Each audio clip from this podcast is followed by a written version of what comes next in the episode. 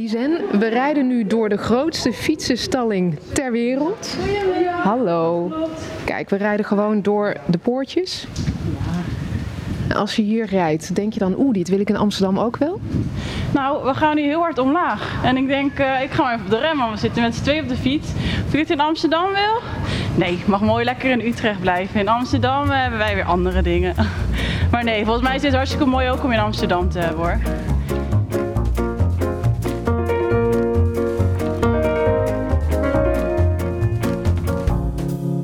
12.500 fietsen. Zoveel fietsen passen er maar liefst in de grootste fietsenstalling ter wereld, bij Utrecht Centraal. De stalling is nog maar een paar jaar open, maar neemt nu al een onmisbare plaats in op een van de drukste plekken van Nederland. Hier komen alle vormen van vervoer samen. Na je treinreis huur je hier een deelfiets, of je stalt je eigen fiets en pakt daarna een deelauto of het OV. En ja, ook parkeergarages zijn hier dichtbij. Welkom bij De Nieuwe Mobiele, de podcastserie van ANWB Zakelijk. In deze driedelige serie hebben we het over welke kansen data en connectiviteit de mobiliteitssector bieden. In de eerste aflevering keken we naar de toekomst en in de tweede naar welke mogelijkheden er nu al zijn. Je hoorde net al Lizen Chon, programmamanager Smart Mobility bij de gemeente Amsterdam. Op een OV-fiets zijn we onderweg naar het middelpunt van deze immense stalling. Daar wachten op ons Maurice Geraats, directeur bij chipmaker NXP Nederland, Jeroen Kruisweg, directeur van leasemaatschappij ALD Automotive Nederland en Willem Aal, directeur bij ANWB Zakelijk. Met elkaar bespreken we hoe data en connectiviteit onze manier van vervoer verandert. Komt Maas, oftewel Mobility as a Service, al voldoende van de grond? Of wachten we nog met z'n allen op die killer-app die naadloos reizen echt mogelijk maakt? En hoe kunnen partijen in de mobiliteitsindustrie beter gaan samenwerken? Maar eerst ben ik benieuwd of Jeroen Kruisweg, als directeur van een grote leasemaatschappij, zich eigenlijk wel thuis voelt op deze plek. Jullie zijn leverancier van leaseauto's. Denk jij dat het gebruik van de fiets, het toenemende gebruik van de fiets misschien uh, voor je woon-werkverkeer, dat dat een bedreiging vormt voor ALD Automotive? Nou ja, je zegt ALD Automotive en zo heet het ook nog steeds. Maar dat is eigenlijk een term die we, die we niet meer leuk vinden. Omdat we ook uh, steeds meer fietsen doen. Uh, we leveren ook aan vooral zakelijke klanten openbaar vervoer samen met leaseauto en met fietsen. Want die multimodaliteit die zit er echt wel aan te komen. het is belangrijk dat de stations goed bereikbaar zijn, zeker met de fiets. En ook al gruwel ik van de grootschaligheid van zo'n fietsenstalling als dit. het is wel belangrijk dat je van punt tot punt ergens kunt komen. Dus als het hier zo'n drama wordt, net als bij mij in Den Haag overigens bij het Centraal Station, dat de fiets niet meer weg kan, ja, dan moet je dat oplossen. En, en dan, omdat je allemaal op dit station aangewezen bent, dan moet het maar groot. dus ja. En ehm, dat die fiets een deel de auto gaat verdringen, nou, dat is een gegeven. Als we maar met meer mensen in Nederland gaan wonen, dan kan dat bijna niet anders. En, uh, ik denk wel dat, de, dat de radicale oplossing het altijd zal verliezen. Ik, ik, lees over Amsterdam, ik lees over Utrecht. En ik lees ook over de protesten van winkeliers over de bereikbaarheid van de binnenstad met de auto. Omdat je allemaal volle tassen met spullen in die auto wilt kunnen leggen. En niet eerst met de Noord-Zuidlaan lijn naar de rij moet kunnen reizen met die tassen voordat en ruzie maken in de tram omdat het niet meer in past. dus daar, daar zitten nog wel wat knelpunten die, eh, die volgens mij gaan opdoemen. Hoe, hoe zien jullie dat? Nee, volgens mij daar zitten ook heel veel dingen die aan het veranderen zijn. Er gaan volgens mij ook steeds minder mensen naar de winkels omdat het zo makkelijk is om dingen thuis bezorgd te krijgen. Dat is toch erg? Dat is toch niet leuk? Dan maak je toch je binnenstad ontzettend onaantrekkelijk door? ja, maar ik denk dat zie je met alles in de mobiliteit, maar ook in het gedrag van de consument met als ze nieuwe kleding of uh, eten willen kopen, dat heel veel wordt online besteld en volgens thuis bezorgd. Dat heeft ook weer met de mobiliteit te maken dat de logistiek aan het veranderen is. We gebruikers zoeken toch naar een stukje gemak om het zo makkelijk mogelijk te maken. Dus als zij denken het is makkelijker en ook nog eens goedkoper om dingen thuis te krijgen, dan bestellen zij online en wordt het thuis bezorgd. En hoef je niet per se naar de binnenstad. En je ziet ook dat heel veel bedrijven daar ook op inspelen. Heel veel bedrijven hebben nog maar één flagship store in het centrum en die stoten hun winkels af. Ik snap dat dat niet goed is altijd voor de, voor de economie en, en voor de markt. Maar je ziet ook dat de consument daar ook een grote rol in speelt. En ik zie het ook wel als een rol van de overheid om daar gesprekken over te hebben met die bedrijven. Van hoe kunnen we dit nou veranderen? Dat je bijvoorbeeld elke dag bijvoorbeeld een nieuwe broek krijgt. Kan dat niet gebundeld worden? Dat geldt niet alleen voor kleding, maar bijvoorbeeld ook voor eten. En ik weet dat sommige partijen als Picnic, die denken daar ook al heel erg over na. Volgens mij dat staat ook centraal. Hoe gaan we om met het gebruik van data in de mobiliteit om dat steeds slimmer te doen en dingen met elkaar te bundelen? Ik vind het een heel technisch antwoord. Volgens mij willen eh, de mensen die om Amsterdam heen wonen heel graag een dagje gaan winkelen. En willen die het gewoon gezellig hebben daar. En is de techniek van het eh, thuis laten bezorgen van eh, een 501 jeans iets heel anders dan met je zoontje de stad in gaan. Om in dat ene winkeltje, en liever niet in die flagship store, zo'n zo'n broek te kopen. volgens mij willen de winkeliers en de diversiteit die je in de stad wilt creëren, is die ook gebaat bij het, nou laten we zeggen, tenminste het aanvullen van al die pompeuze flagship stores met leuke kleine winkeltjes. Mm. Die die online marketing echt niet zo goed aankunnen. Dus wat je maar, ja. ja. laten we wel zijn, je kan nog steeds makkelijk bij uh, het winkelgebied in uh, Amsterdam komen met openbaar vervoer natuurlijk. Daarvoor hoef je niet die auto in het centrum te markeren, toch? Ja, voor een deel is dat zeker waar, hè? maar uh, voor een deel ook niet. Als je met een hoop tassen de tram in gaat, dan uh, zijn er een hoop mensen die naar, naar je kijken. En bovendien, wat, uh, ik weet niet wie het net zei, maar die, als je met twee of drie kleine kinderen de stad in wilt, dan wordt het wel een heel ander verhaal hoor. Goed, ik wil het even met jullie over uh, een term hebben waar we het in de, in de serie uh, een aantal keren over hebben gehad. Een heel belangrijk onderdeel van de mobiliteitstransitie en dat is MAAS, Mobility as a Service. Uh, jullie zijn het eigenlijk grotendeels met elkaar eens. namelijk, er is heel veel mogelijk, maar het komt nog lastig van de grond. Of in ieder geval minder snel misschien dan we met z'n allen hopen. Willem, is dat iets wat um, alle partijen in de mobiliteitsindustrie zichzelf moeten aanrekenen? En dus ook de partijen hier aan tafel. Nou ja, goed aanrekenen, dat weet ik niet. Uh, ik wel heel zwaar gezegd. Maar kijk, het is heel simpel. Het is met heel veel dingen zo. Dus alles valt te staan met vraag en aanbod. En uh, nou, uh, ik noem maar wat, 30, 40 procent van alle autobezitters uh, op het perron zouden staan of bij de bushalte of weet ik veel waar. En die zeggen ik wil Maas. En ze zouden het werk gaan neerleggen omdat Maas er niet is. Dan denk ik dat heel snel uh, Maas uh, gerealiseerd zal worden met techbedrijven zoals NXP, met de NS en de ANWB. En wij allemaal de schouders eronder. Maar het is ook de naakte waarheid dat dat gewoon niet is. Omdat de consument, ja, de, de man in de straat die mensen die we hier voorbij zien fietsen, die hebben geen idee wat Maas is. Die, die weten echt niet wat dat woord betekent. Ehm, dus die behoefte is er nog niet voldoende. En dat is natuurlijk ook weer wal en schip. Hè? Dus op een mm. gegeven moment uh, zal er wel een kanteling plaats gaan vinden dat die behoefte er gaat komen. En dat, heeft, dat houdt, houdt natuurlijk heel erg sterk uh, verband met uh, ja, hoe duur wordt autogebruik, hoe duur wordt parkeren. dus eigenlijk uh, zal er ergens druk moeten gaan ontstaan om het andere te laten ontstaan, is mijn beleving. Het is best wel een, uh, een complex verhaal. En ik vind, uh, tenminste dat is hoe ik er naar kijk. Ik denk dat we als, als we mensen sowieso al een mobiliteitskaart aanbieden en niet eens het hele datastuk erbij, dat mensen wel leren om verschillende modaliteiten te gebruiken voor verschillende doeleinden. Want ik ga ook niet meer met de stad in, de, de, de stad in om boodschappen te doen. Ik pak ook gewoon de fiets of de tram. Vroeger ging ik gewoon vanuit Utrecht-Oost de, de, de, stad in, zet, zette mijn auto op het Oud-Kerkhof neer en ik ging uh, winkelen. Ja. Kan ik me nu niet meer voorstellen. Dus die gedragsverandering die gaat er echt wel aankomen. Maar je moet wel goede alternatieven hebben. En of Hoe dat nou Maas is. Hoe kijk je, heeft Maas toekomst, Maurice? Ja, ik denk dat Maas toekomst heeft en dat wij eh, de verwachtingen die we lange tijd wat overspannen hebben gehad, die gaan uiteindelijk waargemaakt worden. Maar dat zal wat langer duren. En ik denk dat het heel veel te maken heeft toch met, met informatievoorziening. Ik reis regelmatig voor mijn werk naar Parijs en het is best altijd even puzzelen hoe ik daar het beste kan komen. Hoe, hoe dat handigst is multimodale. Deel auto, auto bij station, station, uh, de TGV of Thalys, vervolgens de metro. Dat is best even puzzelen. Dat wordt steeds makkelijker. Maar doordat het steeds makkelijker wordt, als je kijkt naar gewoon apps, apps als Google die al heel veel verbeterd meters zijn die je daarbij helpen. Ik denk dat dat enorm gaat helpen, dat mensen gewoon de oplossing aangedragen krijgen en daar dan makkelijk gebruik van gaan maken. Dus ik denk dat dat wel, uh, dat, dat, dat een vlucht zal nemen. Daar ben ik met je eens, Maurice, echt.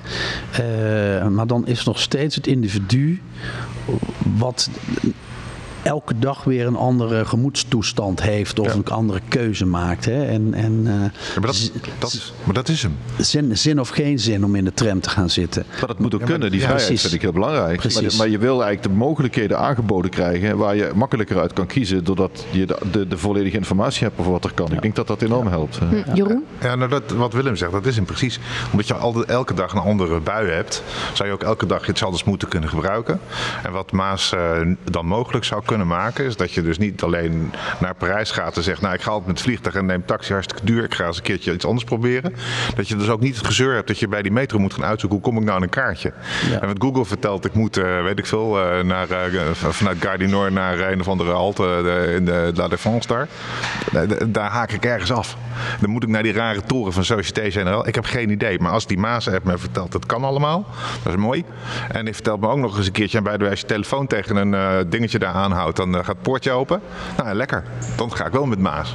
Ja, maar dat is en... ook een stukje gemak volgens mij van Maas. Want iedereen weet nu, als je met het OV gaat, zie je elke keer mensen opnieuw kijken op de NS-app. Is het al veranderd? Is er een ongeluk gebeurd? Je wil gewoon dat het automatisch, dat je notificatie krijgt via één app. Hé, hey, de situatie is veranderd. Dus je zou niet zo moeten reizen. En volgens mij waar het ook allemaal om draait, is het gemak van hoe Maas werkt. Dat het je informatie geeft en die ook gewoon jou op een gegeven moment leert na een aantal maanden van als jij anders wil reizen, dat hij weet waar jouw behoeftes in liggen. Dat gegeven moment dat hij de voorkeuren die je hebt, dat hij dat snapt. En volgens mij dat kan langzaam ook gewoon geïntegreerd worden met algoritmes die ontwikkeld worden, zodat hij weet van ik, wat voor gebruiker heb ga ik. meteen met je mee, maar dan nog uh, zit het voor mij wel op twee assen, of, of misschien wel drie. Behoeften, betaalbaarheid en individualiteit. En, en dat is toch echt wel uh, belangrijk.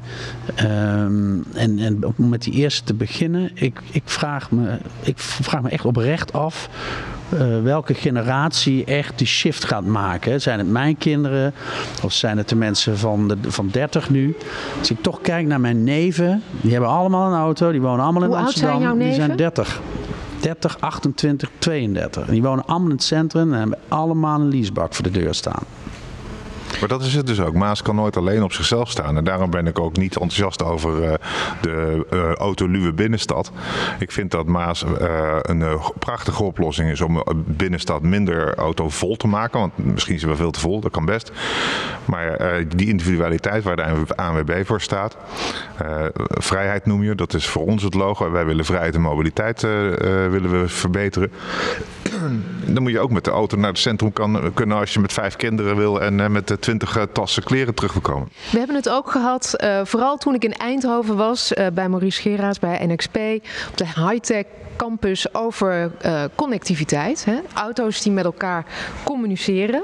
Um, en Jeroen, wij hadden het daar ook over. Toen zei jij, um, ik geloof er niet zo in, in dat alle auto's met elkaar gaan communiceren. Ja. Nou, jullie zitten naast elkaar, dus dit is het moment om daar even met elkaar over in gesprek te gaan. Ja. Misschien kan Maurice nog voor wat opheldering zorgen. Nou, mag ik die vraag stellen? Ja. Want toen zei jij mij, ja, maar Maurice zei dat maar 10% van de auto's zo'n chippy nodig heeft. En dat wist ik weer niet. Nou, als 10 tot 15 procent van de auto's met elkaar kunnen communiceren, dus eigenlijk dat ze direct signalen met elkaar uitwisselen over het snelheid, over een remgedrag, over het nood, noodstops, dan kun je daarmee een, meer dan een groot deel van de spookfiles vermijden. Spookfiles, files die niet ontstaan vanwege een ongeluk of een structureel bottleneck, maar omdat het heel erg druk is en mensen niet goed anticiperen. Terwijl als die auto automatisch een snelheid aanpast aan een auto 400 meter verder, en de nieuwe Golfs en de, de Volkswagens die, die hebben dat al, die technologie, dan heb je daarmee impact op tussenliggende verkeer.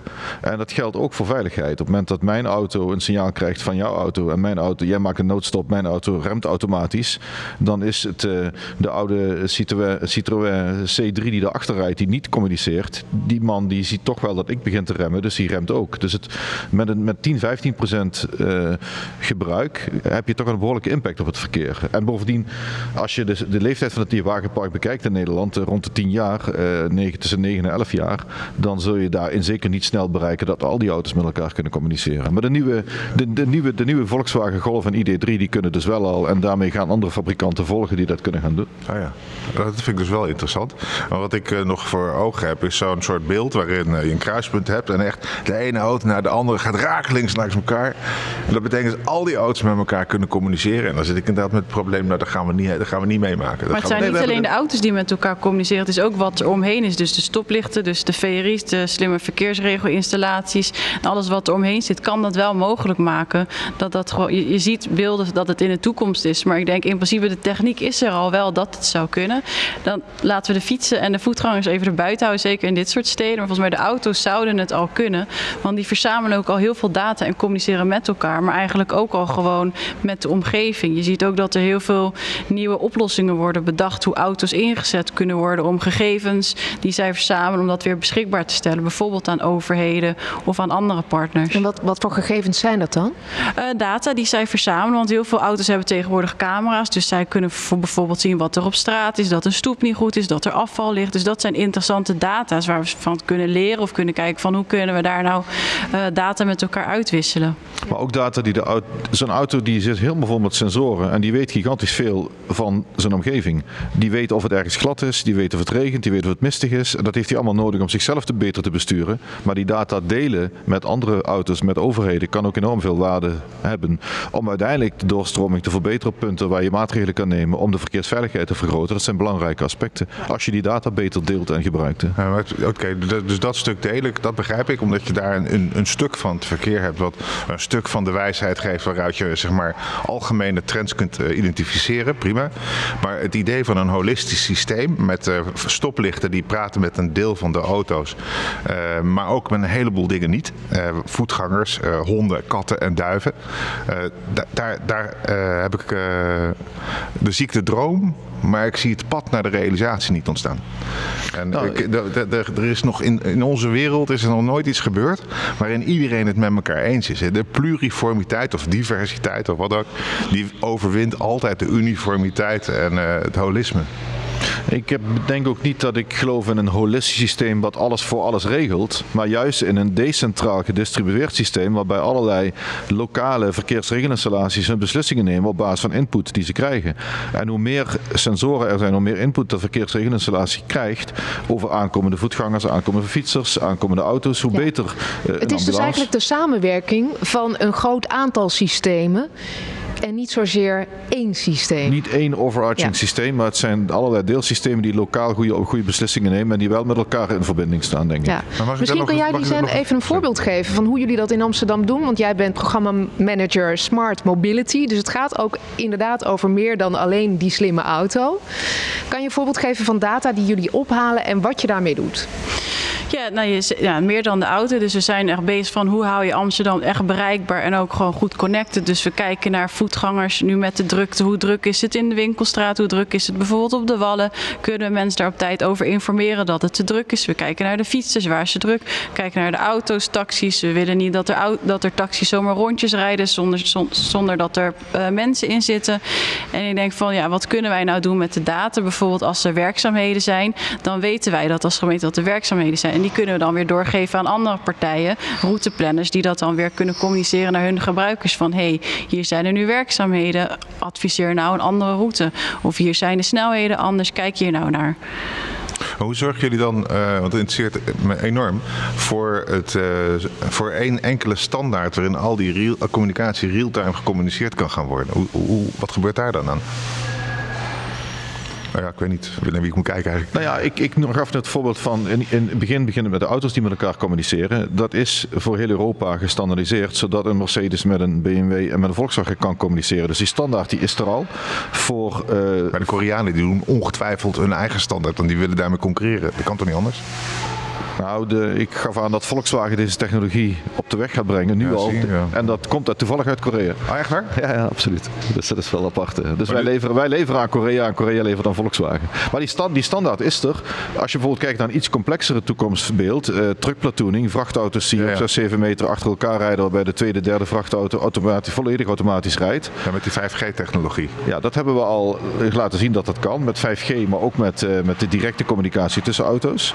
Waarbij je daar zag dat de complexiteit van die communicatie zo hoog is, dat een Scania wel met een Scania kan praten, maar nog niet met een DAF, want ze hebben een iets ander taaltje. En dat is nou een Europees project om dat nou te standaardiseren, zodat er meerdere merken met elkaar kunnen communiceren. En kan Europa dan straks afdwingen dat, ook de, dat we dus niet. Want in het verleden is er zo'n oorlog geweest over televisiestandaarden. En dat ging tussen Japan, Amerika en Philips, als ik het me goed herinner. Bedoel je de, de videorecorder?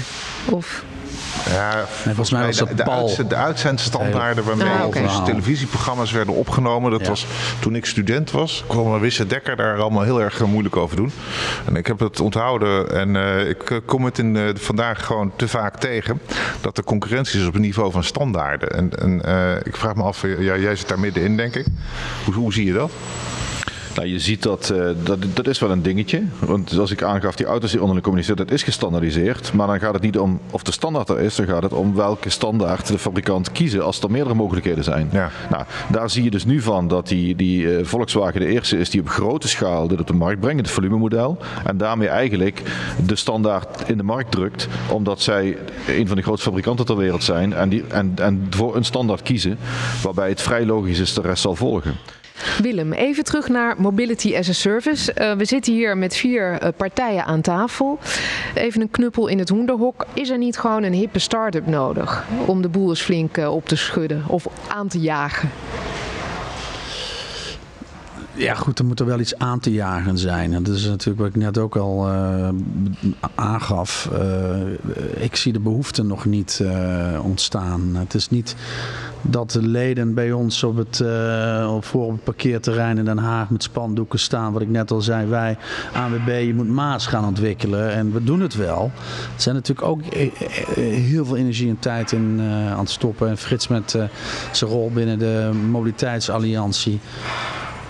Maar ik denk, het- het gaat er ook niet om wie het gaat doen. Het gaat er eigenlijk om dat er en een behoefte is en dat de technologie het ook mogelijk gaat maken. En ja, dat Maar is- volgens mij is, is die technologie is er al om het mogelijk te maken. Ja, en de me behoefte, dus ik vraag me af, ik vraag me af of het zo is dat er geen behoefte eh, aan is, of dat mensen gewoon nog niet precies weten wat het is en niet weten dat ze er wel behoefte aan hebben. Ja, maar goed, laten we dan even teruggaan naar het moment dat iedereen opeens eh, met elektrische tandenborstel aan de slag ging. Hoe lang heeft dat dan geduurd? Ja, dat heeft ook, die waren ook al in de markt en iedereen vond het achterlijk en eh, te duur en noem maar op. Ik ben wel eens benieuwd in hoeveel huishoudens nu een elektrische tandenborstel staat. Terwijl 20 jaar geleden eh, stond er nog in geen enkel huishouden, of in ieder geval bij de Happy Few.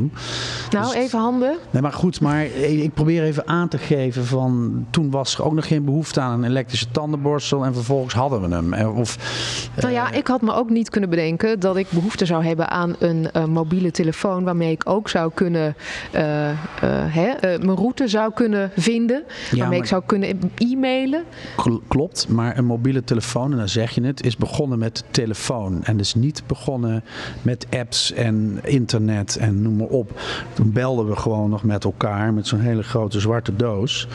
En eh, we konden niet eens sms'en in het begin. Hè. Toen zaten we nog op NT2 of hoe heette het? eh pliep. En dan hoor je pliep. Toen hadden we nog autotelefoons. bieper? geen Ja, mobiele ja, die telefoons, autotelefoon. Nou, ik, ik was een van de eerste, geloof ik. Zo'n Ja, denk ik ook, met zo'n zwart ding in je wagen. Ja. Eh, en dat is nog niet zo lang geleden. Hè. Laten we dat ook niet vergeten. Dat is denk ik, nou, 20 jaar geleden ongeveer. 1995 voor mij. Ja, het is precies 25 jaar Toen geleden. Oké, maar dan wil ik Nee, maar toch goed, even... maar, maar, maar dat begon niet met een heel ingewikkeld eh, openbaar vervoer, datagedreven algoritme Ik ding. wil het heel simpel maken en terug naar 2020. Want in Amsterdam worden er pilots gedaan met inwoners die misschien ook niet wisten dat ze misschien de behoefte hadden aan Mhm. Maas of aan een deelauto. Eh Lizen, eh, wat komt daaruit? Mensen die meedoen aan zo'n pilots. Nou, je Hoe ziet, komen ze eruit? Wat Willem ook zegt, de behoefte is er misschien niet. Of dat komt ook omdat mensen niet weten wat er is. Dus onbekend. Ja, als je het niet kent, dan moet je mensen verleiden. Dus dat hebben we geprobeerd mensen te verleiden om gewoon die auto voor één maand lang echt in te leveren. Met sleutel en al auto fysiek ook. En daarna één maand lang met mobiliteitsbudget op een andere manier te reizen. En dat gewoon ook kenbaar te maken van dit is er mogelijk, dit is er al. Mensen zeggen, oh, ik wist niet eens dat dit voor mijn deur stond. Want ik let er niet op. Want Ja. ik kijk alleen waar staat mijn auto voor de deur. Eens, maar de elektrische tandenborstel is niet gekomen omdat de Oral-B die dingen in het schap heeft gezet bij het kruidvat. Die is er gekomen omdat die tandarts elke keer weer tegen je zei: Je hebt tandplak en je kan die tandplak lijken in een machientje. En als je dat nou eens gaat doen, doe dat nou, want dan hoef je bij mij veel minder. Maar wie zou dan bij Maas de tandarts moeten zijn? Dat is ja. dus vraag. Wie mag is jou, de tandarts? Maar mag ik jou vragen, hoe ging dat dan na die maand?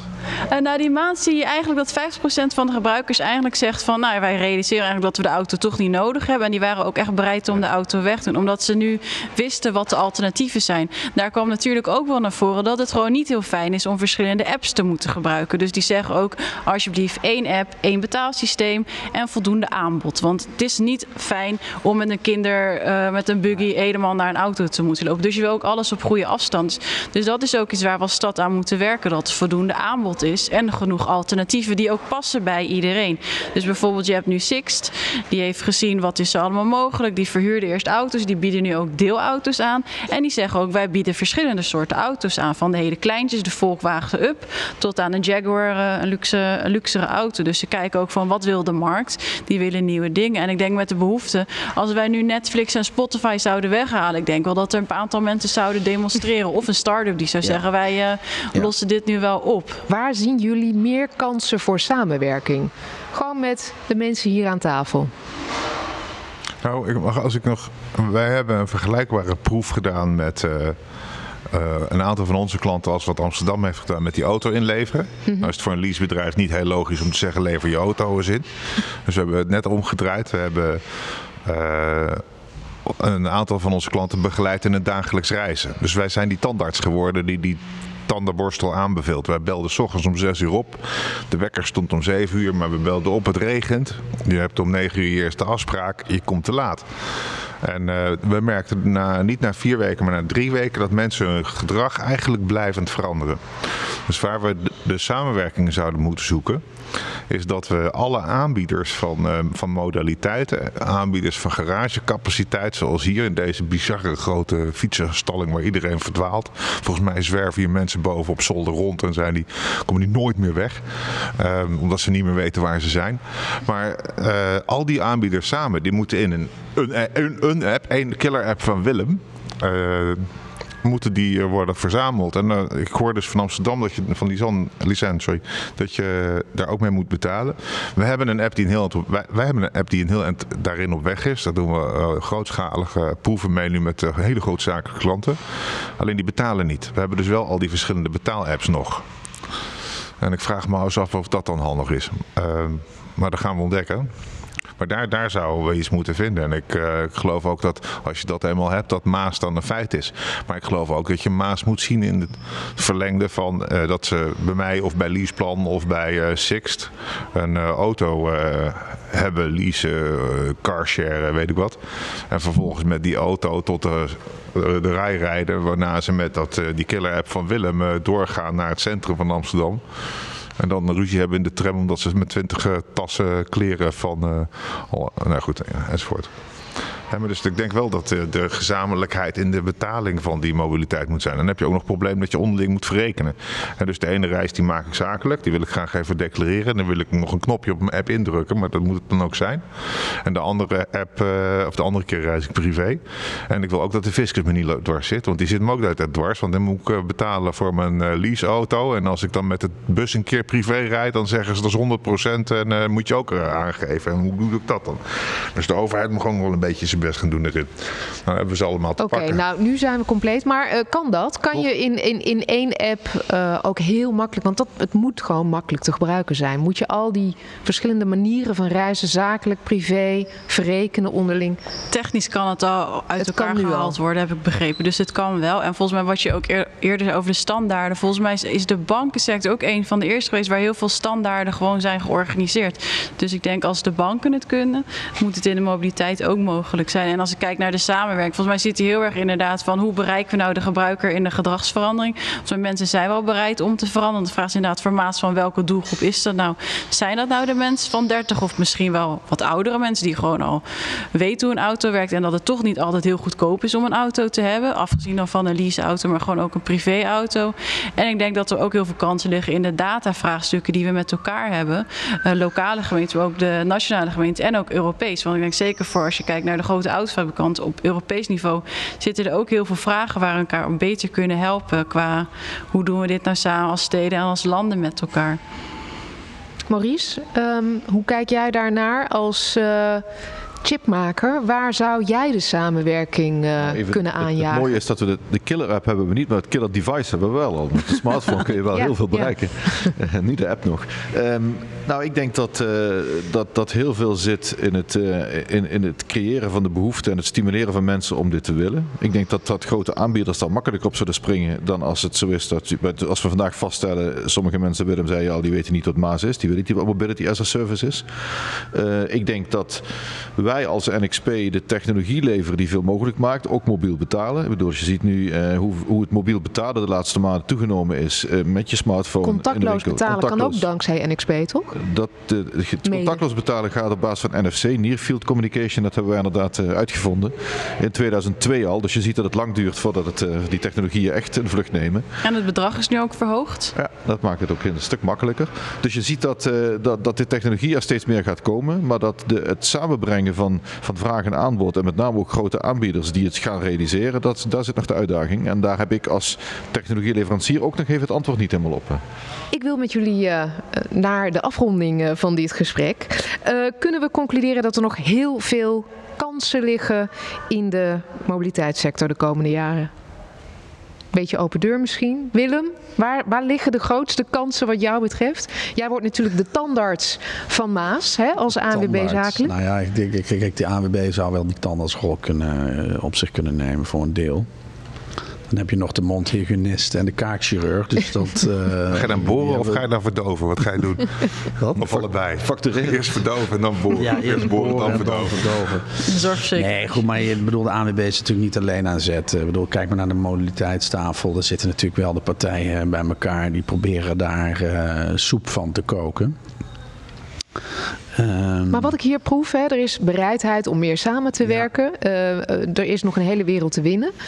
Um, dus wat voor kans zie jij nee, de komende kans jaren? ten over. Ik bedoel uiteindelijk als het kijk die gedragsverandering die gaat er ook wel komen. Kijk, en uh, timing is everything. Hè. Dat is al vaak zo geweest in het verleden. Um, ja, ik denk dat we gewoon toch moeten blijven doorgaan met waar we mee bezig zijn. Op het gebied van technologie, op het gebied van ja, dus data, uh, modaliteiten, uh, maar ook betaalbaar. Dat is toch wel heel belangrijk. En we moeten ons ook niet vergissen dat uh, ja, misschien wel 70% van de bevolking ja, is een modaal inkomen. Hè. Die hebben misschien één auto van 14 jaar oud voor de deur staan. Die hebben niet eens een chip in een auto. Weet je, die, die, die, die zijn blij dat ze die auto kunnen betalen. Hè? Dus dat, daar begint het wel. Als jullie allemaal één ding moeten noemen, wat er nodig is om de kansen die er liggen meer te benutten de kansen uh, voor die mobiliteitstransitie? Ja, ik denk samenwerking en iedereen doen waar die goed in is. En vooral dat andere waar die niet goed in is aan de, aan de andere partij overlaten. En dat ook, daar ook vertrouwen in hebben. Ik denk dat dat wel belangrijk is. Lisanne? Ja, ik denk ook samenwerken en ook gewoon heel veel uh, ruimte geven aan nieuwe innovaties. Dat er technologische ontwikkelingen mogelijk worden gemaakt. Want het zijn nu misschien ook zware tijden. Dus we moeten ook verder blijven kijken dan nu. Dus niet te lang in het hier en nu blijven. En met ruimte geven aan innovatie bedoel je ook investeren? Ja, ook investeren. En dat niet Als overheid? Of Als overheid ook. Private investeringen? Allebei? Samenwerken. dus uh, vaak geldt dan de multiplier dat je dan samen doet in cash en in kind. En uh, ik denk ook gewoon onderzoek is daar ook voor nodig. En ja, slim gebruik maken van wat er al is. En ook kijken naar wat doen andere steden. We hoeven niet altijd alles zelf opnieuw uit te vinden. Dus wat Willem ook al zei, kijken wat andere soortgelijke ANWB's in andere landen doen. Maar wij als stad ook van wat doen andere steden nou? wat doen andere bedrijven? Waar liggen de behoeften van bedrijven? En daar ook goed naar luisteren. Maar zelf ook als gemeente de rol pakken van blijven anticiperen. Wat komt er op ons af en hoe zorgen we nou dat de stad gezond en ook gewoon goed bereikbaar blijft voor iedereen. Ja, ik denk samenwerken, zoals je zegt, zijn erbij uh, innovatie en ontwikkeling. Dat is voor ons ook heel belangrijk. Daarnaast denk ik ook het stimuleren van nieuwe systemen, dat ze daadwerkelijk toegepast worden. Uh, toepassing van ADA-systemen, bestuurders rijtaak ondersteunende steunen, kan, kan de veiligheid vergroten en dat moeten we meer doen. En ik denk daarnaast met de toename van elektrisch rijden in Nederland hebben we gezien dat prijsprikkels werken, de fiscaliteit. Nou, dat zouden we volgens mij breder moeten doen om mobiliteitsvormen te stimuleren, zeker te ontmoedigen. Dus een intelligente vorm van anders betalen voor mobiliteit is denk ik ook wel een hele goede. Geen fix belasting, maar belasting naar daadwerkelijke gebruik van modaliteitsvormen en afstanden. Ja, Willem, voor. hebben we het over gehad hè, in je auto. Ja, ja. Um, Jeroen, je was me bijna vergeten, hè? Nee, nee, nee, ik zou niet durven. nee. ik denk, nou ja, weet je, het is een beetje, uh, er is al drie keer samenwerking genoemd. Ik denk dat we uh, vooral moeten zorgen dat drempels om uh, verschillende systemen aan elkaar te knopen, die moeten worden verlaagd. Dat betekent dus dat data toegankelijk moet worden voor marktpartijen die daar slimme ideeën voor bedenken.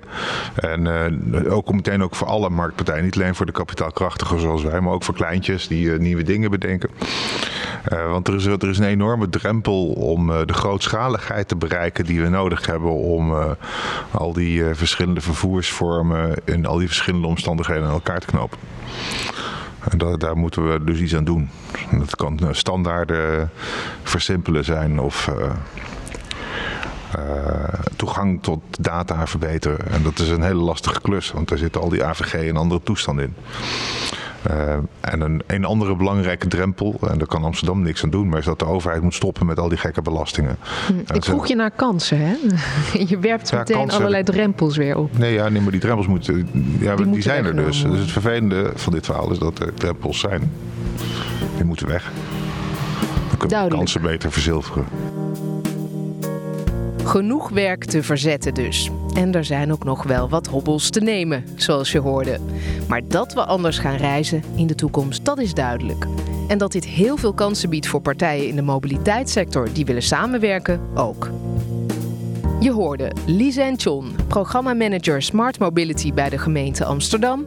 Maurice Geraerts, directeur bij chipmaker NXP Nederland. Jeroen Kruisweg, directeur van leasemaatschappij ALD Automotive Nederland.